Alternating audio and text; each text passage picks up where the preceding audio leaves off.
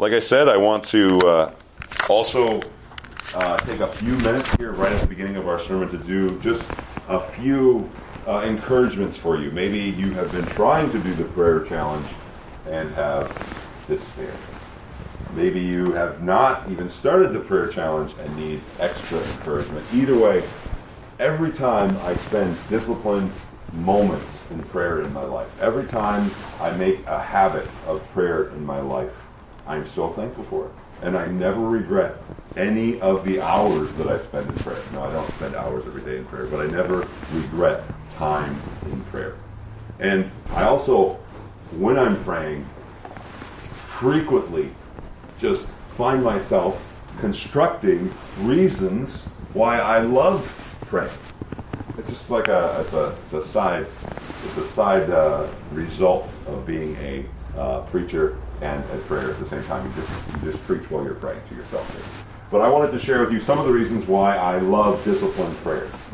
Some of the reasons why I love intentionally in my schedule setting aside times of prayer. And I'm just going to share three with you tonight and then maybe three next week, um, just as we kind of round out this month of October and our prayer challenge. The first reason why I love disciplined times of prayer and why I think you should love it as well. Um, disciplined prayer leads me to slide into prayer at all times. When I have disciplined seasons of prayer, moments of prayer in my day, it leads me to do what Scripture calls me to do, which is pray continually, pray at all times. It, when I have a discipline of prayer in my life, I find it easier to pray throughout the day. Right? Any of you know what a habit is? A habit is just something you kind of developed from doing again and again and again. There's a there's a good habit and there's a bad habit. Sometimes we refer to bad habits as ruts. I've got a couple ruts in my life that I'm always sliding into. I always, I'm always sliding into those bad habits. I always chew my nails, right? I always snooze my alarm clock. Just this habit that I just naturally find myself sliding into because I've done it so many times. It's hard for me to not do that habit. Now, I'm not saying that prayer can become like a bad habit. But I am saying when you discipline yourself in prayer, you are developing ruts in your life that that uh, leads you to pray more often. I pray more when I'm praying in a disciplined way. And that's why it's good to have a disciplined life of prayer regardless of how hard it is. Because you're developing ruts to slide into. Another reason why I love disciplined prayer I only do what I schedule, not what I think highly about. Right? You can think very highly about prayer, but until you put it on your schedule first in your to-do list every single day, you probably won't do it. Right? I I need to schedule things, otherwise I don't do them. I mean, there there are there are things that I do without scheduling, but prayer is one of those things that it takes a lot of self-determination, a lot of uh, discipline in order to do, and you need to put it in your day early. You need to put it in a place that's very obvious that you can remember, whether it's you know brushing your teeth in the morning for 30 minutes, of course, or it's you know during uh, I don't know what you guys do. I drive. That's when I like to pray or it's right before you go to bed. You know, you take a stroll or you find a quiet place in the house. There's this there's a routine about your day, and if you set it into your schedule, you'll do it. But you need to have it in your schedule, otherwise you won't do it. I need a schedule. And the third reason, we'll say the third reason why I love disciplined prayer is that uh, disciplined prayer is needed because I am disciplined to work. I, I have a life, a calendar, a world spinning that is ordered, it seems like. Designed, it seems like, to make me nervous, to make me worry. I have a life that's set against me, that wants to make everything in my life big and most important and most pressing to me. And I need prayer in a disciplined way in order to think rightly about my world and to respond to it correctly. Right? I need to be disciplined in prayer because my life is disciplined against me to cause me to work. That's why I need constant prayer because I live in a world that's constantly trying to get me all excited about something else. Something that's more important. Someone that's more important. No, prayer, I would say, cuts all of my problems down to size. Some things seem big and important, but when you pray about them, they become small. And you get to see them as they really, they really are. I really appreciated Pastor Steve's um, exposition of Nehemiah 1, where he talked about Nehemiah's prayer. And just a small thought for you here from Nehemiah 1. I'm not going to read Nehemiah 1, but notice Nehemiah has this big request of God to make. It is, Lord, can you help me before this great, powerful king to do what's good for your people and to help your people? Lord, can you help me against this world power to find grace for your people? Lord, there's this massive king who I must stand before and make a daring request that could cost me my life. That is the prayer that Nehemiah has. But how does he pray? When he folds his hands to pray, when he closes his eyes to pray, if he did that, the bigness of the king, the largeness of the problem was cut down to size. What must Nehemiah do before he can even get to his request? He must worship God and declare his greatness. He must confess his own sin because when you see God's greatness, you realize your own sinfulness and you must confess your sin. And then, and only then, does he actually get to his request. And once again, this is not him trying to get to trying to get to that request and just kind of doing all of this meandering. No, this is what he must do before a big God. He must worship God as God is, and he must acknowledge who he is or who he's not. And then in, in verse 11, verse 11, he finally gets to his request, and notice how he refers to the problem. Notice how he refers to the, the king that he must appear before. He says in verse 11, O Lord, let your ear be attentive to the prayer of your servant. He's been praying now for six verses. And to the prayer of your servant who delights to fear your name. And now he finally, at the very end of his prayer, gets to his requests. Give success to your servant today, and grant him mercy in the sight of this man. That's really amazing to me. Number one, how simple his request is versus how large his, his declaration of the glory of God is. But then notice how small his problem really is. He doesn't refer to the king as Artaxerxes. He doesn't refer to him by all of his big impressive titles. He refers to him as this man. Isn't that cool? I think that's sweet. And that's what prayer is in your life. It sets God where he should be in your heart and in your mind. causes you to see yourself as you really are. And it causes you to see your problems as they really are before your God.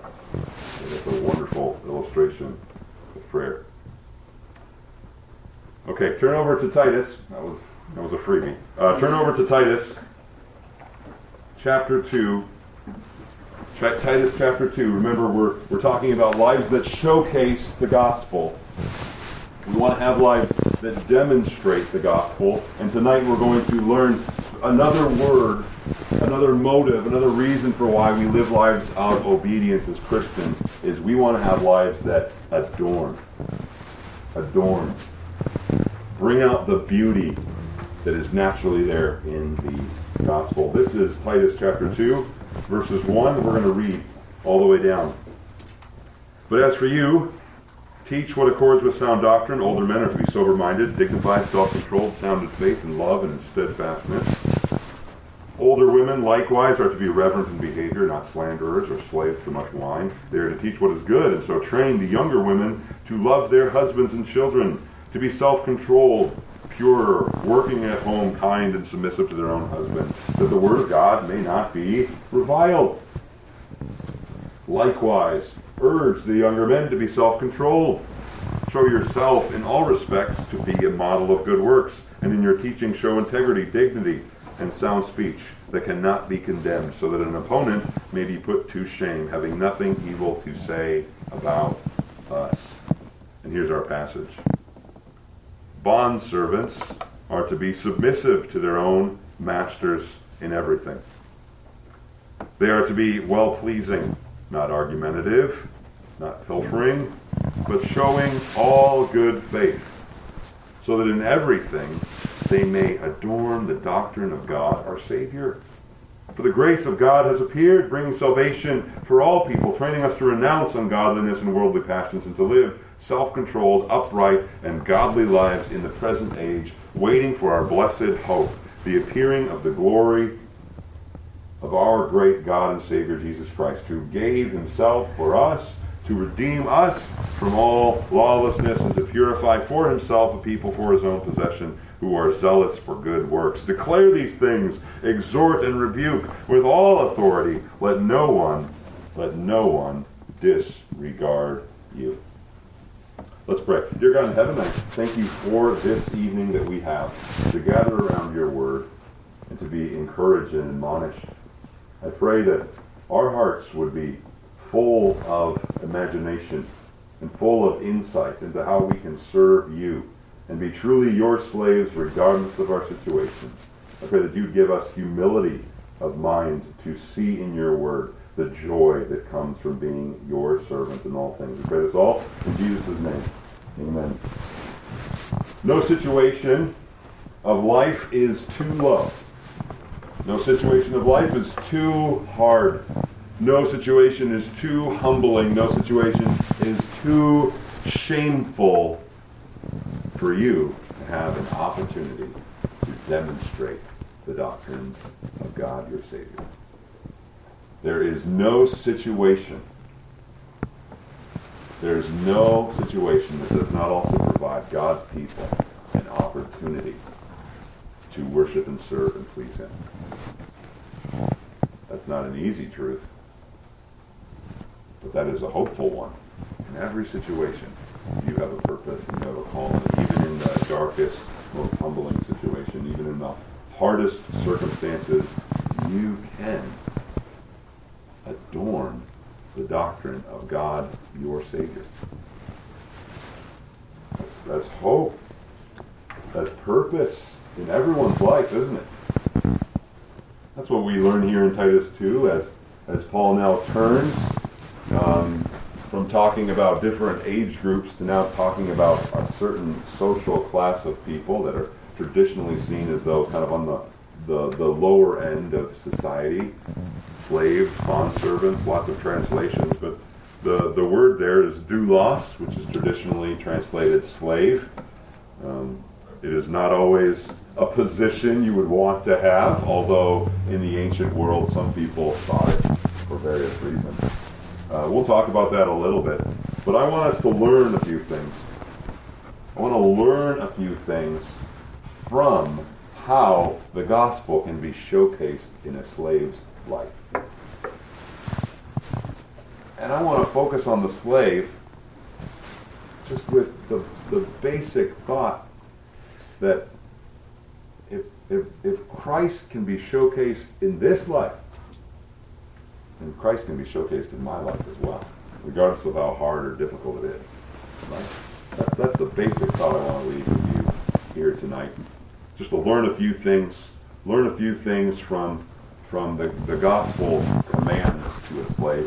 The first thing we, we learn here is, is from the basic command, and that'll be the first heading if you're taking notes. Let's just refer to this as the basic command that we see here. We see bondservants are to be submissive to their own masters in everything.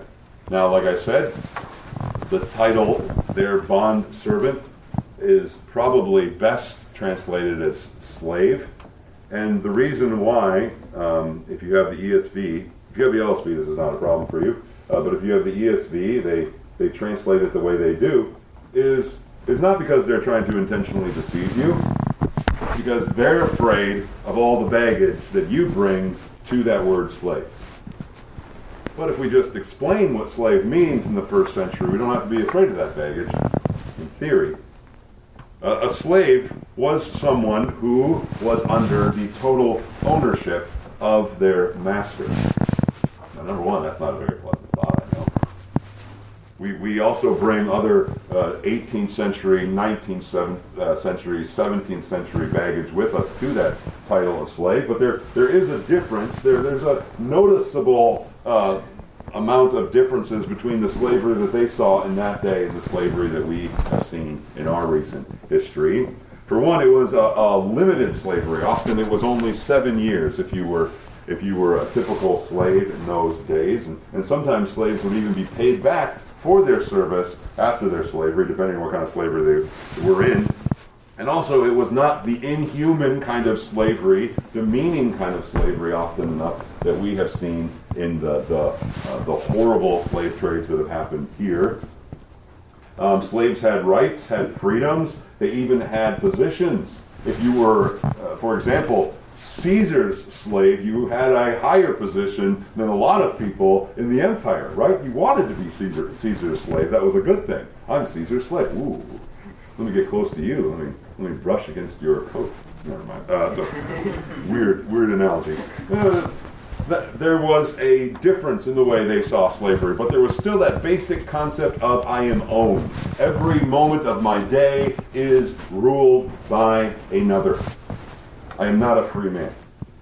After seven years, perhaps I will become a free man. If I am redeemed from slavery, I, I could become a free man, but I am not my own man. I am owned by another. There's a difference. But even if there wasn't a difference, the, the Bible actually doesn't care. How about that? First Peter 2 it talks to slaves who are like possibly having evil masters. And it's saying you still have a calling as Christ's slave in all of this. And you need to appreciate that and obey that. You are called by Christ even in this moment as a slave. What do we see here in, in Titus to these slaves? And once again, we don't we don't know the context of whether their slavery was good or bad. Probably because they were able to associate with the local church, they had some amount of freedoms, right? We assume that. But they, they are given a command that's very familiar to us in the New Testament. They are called to be submissive to their own masters. Submissiveness means to put yourself under someone. It is, it is often a military term to, to organize your ranks underneath your commander. And notice, Paul says you are to be submissive to your own masters in everything. There, there is nothing that you shouldn't submit to them in, in one sense. But notice he does limit it. He does say to your own masters, and this once again hints at the humanity that the New Testament assumes and the Bible assumes uh, is given to all people. All people are image bearers, for one. But in here, the, the slave is not to see themselves as subhuman, underneath everyone, the slave of every man. No, they're simply to submit themselves to their own masters. Why is this important? Well, if you can guess, being a slave wasn't always popular. I mean, sometimes it was. I'm sure if you're Caesar's slave, but chances are on the island of Crete, you probably weren't Caesar's slave. You were probably just a rich man's slave or your neighbor's slave, one of the two. And it was not always fun to be a slave. Matter of fact, there was a great temptation in being a slave to be a grumbler and be a thief. Right? You, you, you would hate the idea that your life is totally owned by another and under another person's rule. And th- that could cause you to do all sorts of things. And specifically, on the island of Crete, I imagine that could turn the reputation of a slave to someone who was very untrustworthy and very unliked. Remember who all Cretans are.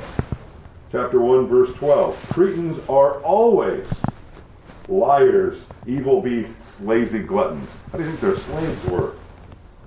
And the point here in this basic command is you have an opportunity, slave, to stand out in your world like no one else has. You have an opportunity in a very difficult situation to do something that no other slave can do, and that is submit yourself to your own masters. That's the basic command. But but how? Why are they willing to submit themselves to them? This is what we learn in, in another way, the, the second thing we learn from the Gospel's call to slaves, and we'll put it under the heading of the higher aim. We have the basic command, but we also have the higher aim here as well. And this is this is this is how the slave can follow that basic command by the higher aim. Paul basically says you can and should freely and willingly submit yourself even to ungodly men in everything because you are ultimately not seeing yourself as a slave to them, but as a slave to Christ. The slave has a higher aim, and that is how they can obey their earthly masters in everything.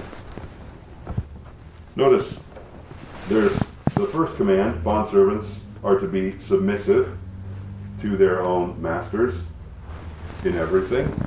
And then we have this funny little thing that the ESV throws in there called a semicolon, which I just had a stirring conversation with some of my uh, some, some students about what a semicolon is.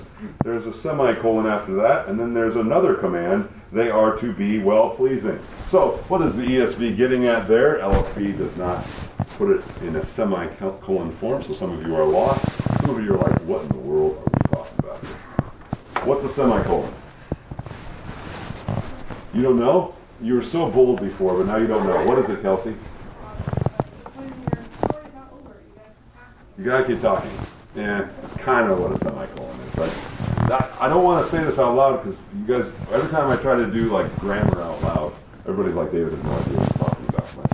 But correct me if I'm wrong though, but a semicolon connects two thoughts that are very close. They could be, they could be two separate sentences, but are one instead. Right? So, I mean, that's not what the original uh, Greek is doing, because it's written in Greek and not English semicolons, but the ESV is alerting you a construction where two commands are given almost equal play. They have the same uh, imperative commanding force. The well-pleasing is on the same level, it would seem, as to be submissive to their own masters. In one say, in one sense, it could be saying that that it's that it's kind of saying it in a different way. And these commands are different in their in their makeup, if you read the original, than the following commands, not argumentative, not pil- pilfering, but showing all good faith. Those are kind of uh, dependent, dependent commands on these two commands. So all to say here, we have another command that has the same force as submissiveness to their own masters, but is saying it in a slightly different way.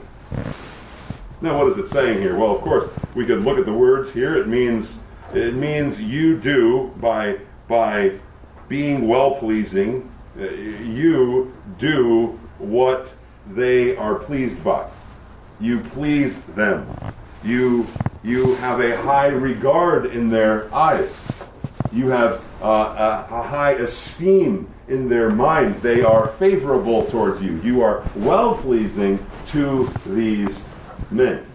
Matter of fact, this word is a, a very powerful word. If you look it up throughout the New Testament, every time it is used, other than right here, it is used in relationship to God. It is used to talk about the kind of pleasure that God has for his people when they seek to be pleasing to him. One could all, almost say it is always used in relation to God. This is a, a high level of pleasing that these slaves are called to. But that brings up the question who are you seeking to please? Now, it could be assumed that it's your own masters, because that's the context, right?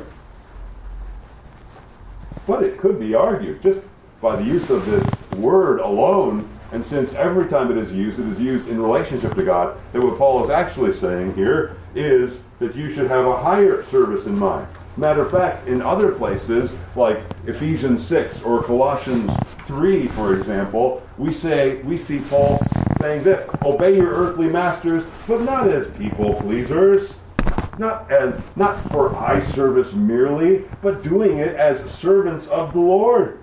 You are God's servants, and that's how you should serve. And, and that's the heart of Paul.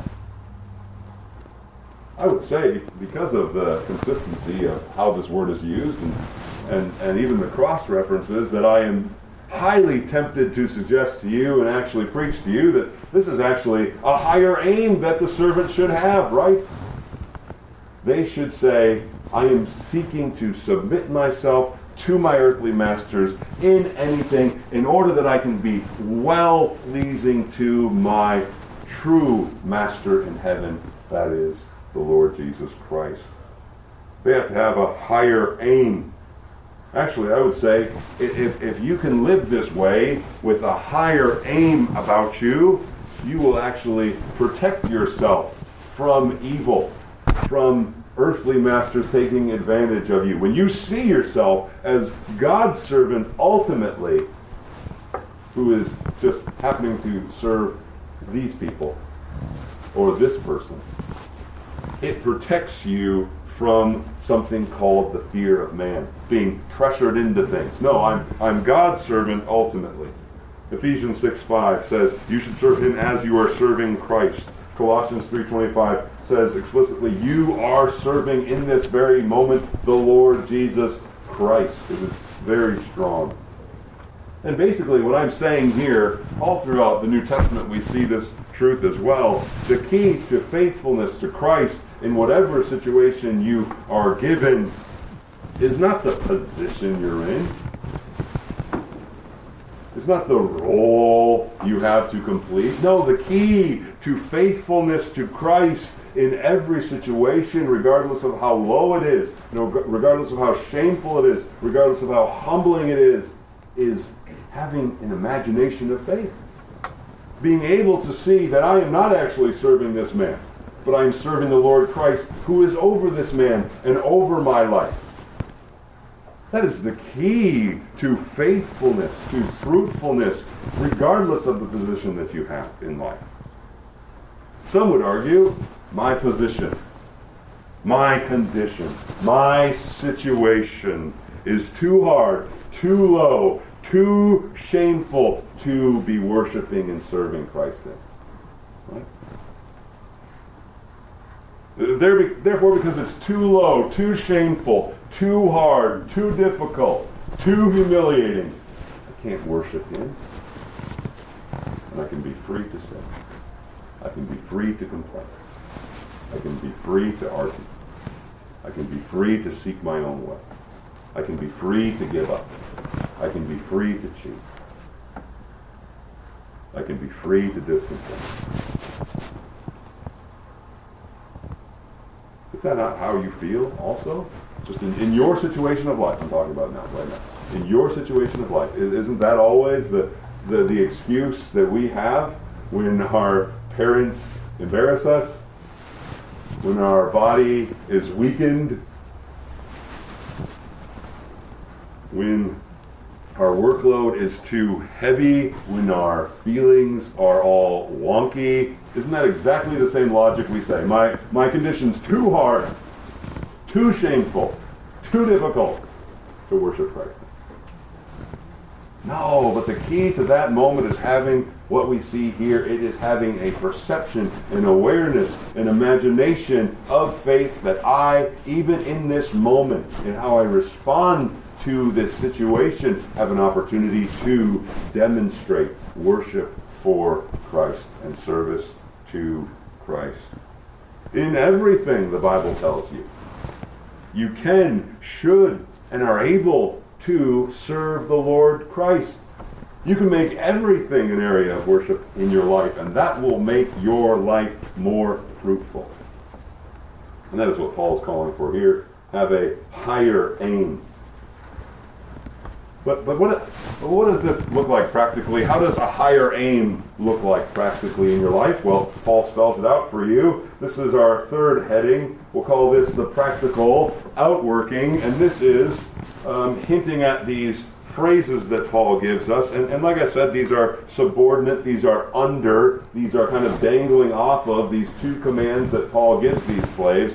They are, they are kind of explaining how how those two commands work out practically. And of course, these three subordinating commands are these servants are to be not argumentative, not pilfering, but showing all good faith. Here's how. Here's what it looks like to be serving with a higher aim. This is the practical outworking. You have service that has a freedom about it. Your service has a freedom about it. You're not argumentative. You're not someone who talks back, argues against. Now, once again, remember that, that slavery in this time was not easy, not an easy position to be in. And I would imagine there was some resentment and back talking that often happened with slaves. But I also imagine there were some slaves that were smart enough to not backtalk out loud because that brought punishment. But they backtalked in their mind and in their heart. They argued. They were argumentative. But what did that argumentative nature bring them? It just made everything hard.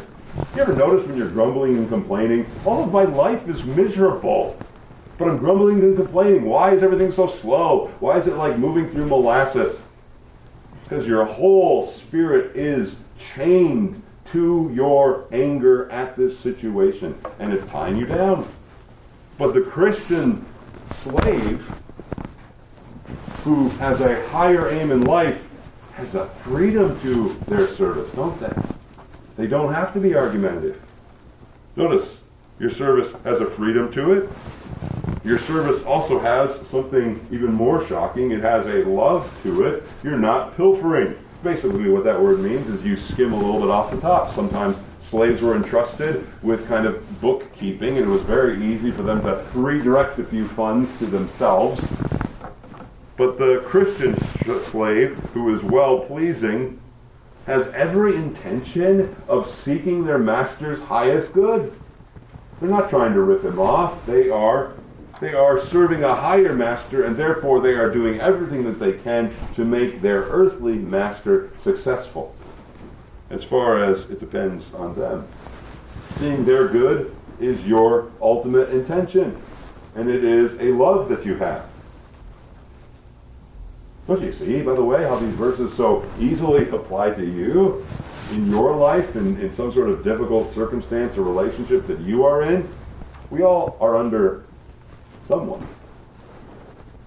And the Christian can serve whoever they are under with freedom and with love. Why? Because their minds are not simply on that man that's above them or that woman that's above them, but on the Lord that they serve under an overall. But maybe you're going to say to me, but, but what if my master is calling me to sin? What if serving my master like this is going to put me in a position of personal, physical danger? And that's where I would say the imagination of faith comes in so handy. Once again, if you have an imagination of faith, there is a protection that comes with it. There is a protection, right? You, you see yourself as ultimately serving the Lord Christ, and that ultimately guards and keeps you from sin. You, you, you know what your Lord desires and what displeases him, and that causes you to be careful. I'm serving you, but I'm ultimately serving the Lord Christ. Therefore, I can't do that. This is what we see in the midwives, by the way, and in, Exodus 1. They didn't obey Pharaoh and everything. Why? Because they had a fear of God, the Bible tells us. This is also what we see in the early church when they, they were arrested and they resisted the authority of the city leaders when they told them not to preach. Why did they not obey these men in this moment? Why? Because they saw their obligation as serving the Lord Christ first and foremost. Uh, when you have a whole life that is dominated by the sense that I serve Christ, there comes with it a natural protection against people who are trying to fool you into sin. But this is also where the imagination of faith can give you great comfort as well. Great comfort as well. You see yourself ultimately as God's slave, and you can say to yourself, like that last song that we sang, whatever my God ordains is right. You can say yourself, you can say that to yourself. And this actually brings you peace, and you can say to yourself, I am God's slave. I'm under God's ownership. I am God's property. He will take care of his own and protect his own. And he will repay those who wrong his own. I can have comfort even in these situations. I can have peace that passes understanding even in hard situations because I don't see myself primarily as belonging to this person or that person or this person or that person. I belong ultimately to Christ and he will take care of me. In every situation, in every circumstance, I would say, even in the hard ones, you can be free and you can be filled with love. You can have something called contentment. Why? Because you are always serving a higher master. 1 Peter 2 21 says to these slaves that probably are undergoing difficult circumstances that in this you have an opportunity to be following Christ's example. You can have joy and contentment that I get to mimic Christ even now. It's not easy, but I know my calling. That is the that is the practical outworking your service as a Christ pleaser has a freedom about it, has a love about it. It also has an incredible opportunity. And this is the last thing that we learn about slaves. And, and we'll title this heading The Grand Opportunity. The Grand Opportunity. And this is what I've really been driving at the whole time. So please bear with me right here. The Grand Opportunity. Notice the slave does all of this because they have a grand opportunity to demonstrate something, to show something. Verse 10 says, in contrast to argumentative or pilfering, the, the motive there, the desire there, is to, to show all good faith. Even slaves in, in their position have an opportunity. And here's a thought for you tonight. It could be. Could it be? It could be. That the grandest opportunities to showcase the transforming powers of the gospel are found in the lowest positions. Because Paul uses some of the most beautiful words to describe this slave's opportunity. The, the lowest circumstances of our life, the circumstances that normal people would would would hate and despise and be irritated and frustrated by. The, the Christian slave can see it as an opportunity to adorn the doctrine of God, their Savior. They have an opportunity to show something. That word there, show, means you're, you're pointing something out to someone. You're, you're causing someone to see something. The reason underneath it all. What is the purpose? Verse 10 tells you, so that in everything they may adorn the doctrine of God, our Savior. The ugliest situation, the most difficult circumstance, has this ability to do something, and it's all tied up in that sweet word, adorn. Adorn means you bring out the natural beauty of something. Adorn means you, you show its true beauty, its true worth. Adorn is often used to, to speak of putting, you know, makeup on or, or fine clothes on. You adorn, you adorn something and make it look beautiful. And, and the word here means to bring out something, the beauty that's already there. To bring out the beauty that's already there. And I want to point out something else to you. Notice, bondservants in verse 9 are to be submissive to their masters in everything. Remember that? A really hard command. In everything. In every situation, you are to submit.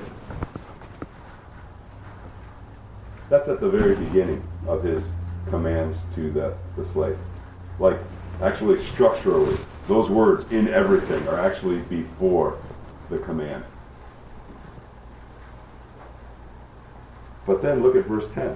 At the very end, in Greek, at the very end of Paul's instruction to slaves, he says, so that they may adorn the doctrine of God our Savior in everything. Now, why do I point that out? Is it fun? Is it cute? I would say there's a purpose for it. Do you notice these are parallel statements? Parallel statements. And they're basically saying to you, in every situation, in every situation, even the hard ones, there is an opportunity in everything to adorn, to show off the beauty of the God of your salvation, to make him look beautiful like never before. In every situation that you're called to submit, you have every opportunity to adorn Jesus Christ. In everything, in everything. And the basic point here is if, if a slave's life has that opportunity, your life can have that opportunity too. Your life too. What is so beautiful, by the way, about the gospel that we adorn? Well, the gospel that you adorn is not is not perhaps what the world wants to hear. The world likes to think of people in classes. And maybe in this current society we think of people in classes. And in the ancient world they would think of people in different classes as well. Perhaps, you know, Jews Greek. Or perhaps even more common in those days, slave and free. The world likes to think there are some people in this world that are slaves. And I don't want to be one of those people. I want to be free. But actually, the good news of the gospel of Jesus Christ actually starts out with a little bad news. The good news of the gospel of Jesus Christ actually starts out by saying, you're all slaves. Everybody on this earth is a slave already. There is not slave and free. We are all slaves. We are all the same. But we're not slaves to earthly masters. We are all slaves to this thing called sin. And by the fact that we are enslaved to sin, we are also enemies of God because we are slaves of the very enemy of God. We are slaves to that which God must separate from his presence. We are all slaves to sin. We all demonstrate our slavery to sin in every little act of disobedience that we perform. Every little thought, every deed, we demonstrate that we are born in sin. Then all our slavery to sin is also rewarded. We all are rewarded for our sins, whether that is the consequences of sin in our life ungodliness, worldly passion, lawlessness, all of these things are actually the consequences of sin in our life. Your life is miserable because you serve a cruel master. You are enslaved to sin, under sin. And we will also be ultimately rewarded for our slavery to sin in eternal judgment. Remember the God who is holy, who can't have any sin in his presence, who can't have any slaves of sin in his presence, must commit all slaves of sin to eternal judgment. We're all slaves of sin. That explains every problem in our world. It is all wrapped up in the concept of sin. So this is where the good news of the gospel actually comes in, right? Because it tells a story of a God who saw us as slaves of sin and came and redeemed, rescued. That word redeemed is actually there in verse 14. That's a slave word to talk about purchasing a slave from one master. This is what the Lord Jesus has done. He has taken you from the servitude to sin and all of the glory, uh, gruesome, ugly consequences that it brings in your life and the eternal judgment that it brings in your life. And he has redeemed you, bought you, caused you to become his servant. By his own precious blood, he paid the pardon of all of his sinners that he has purchased. And he causes you to become his servant and to be trained as his servant.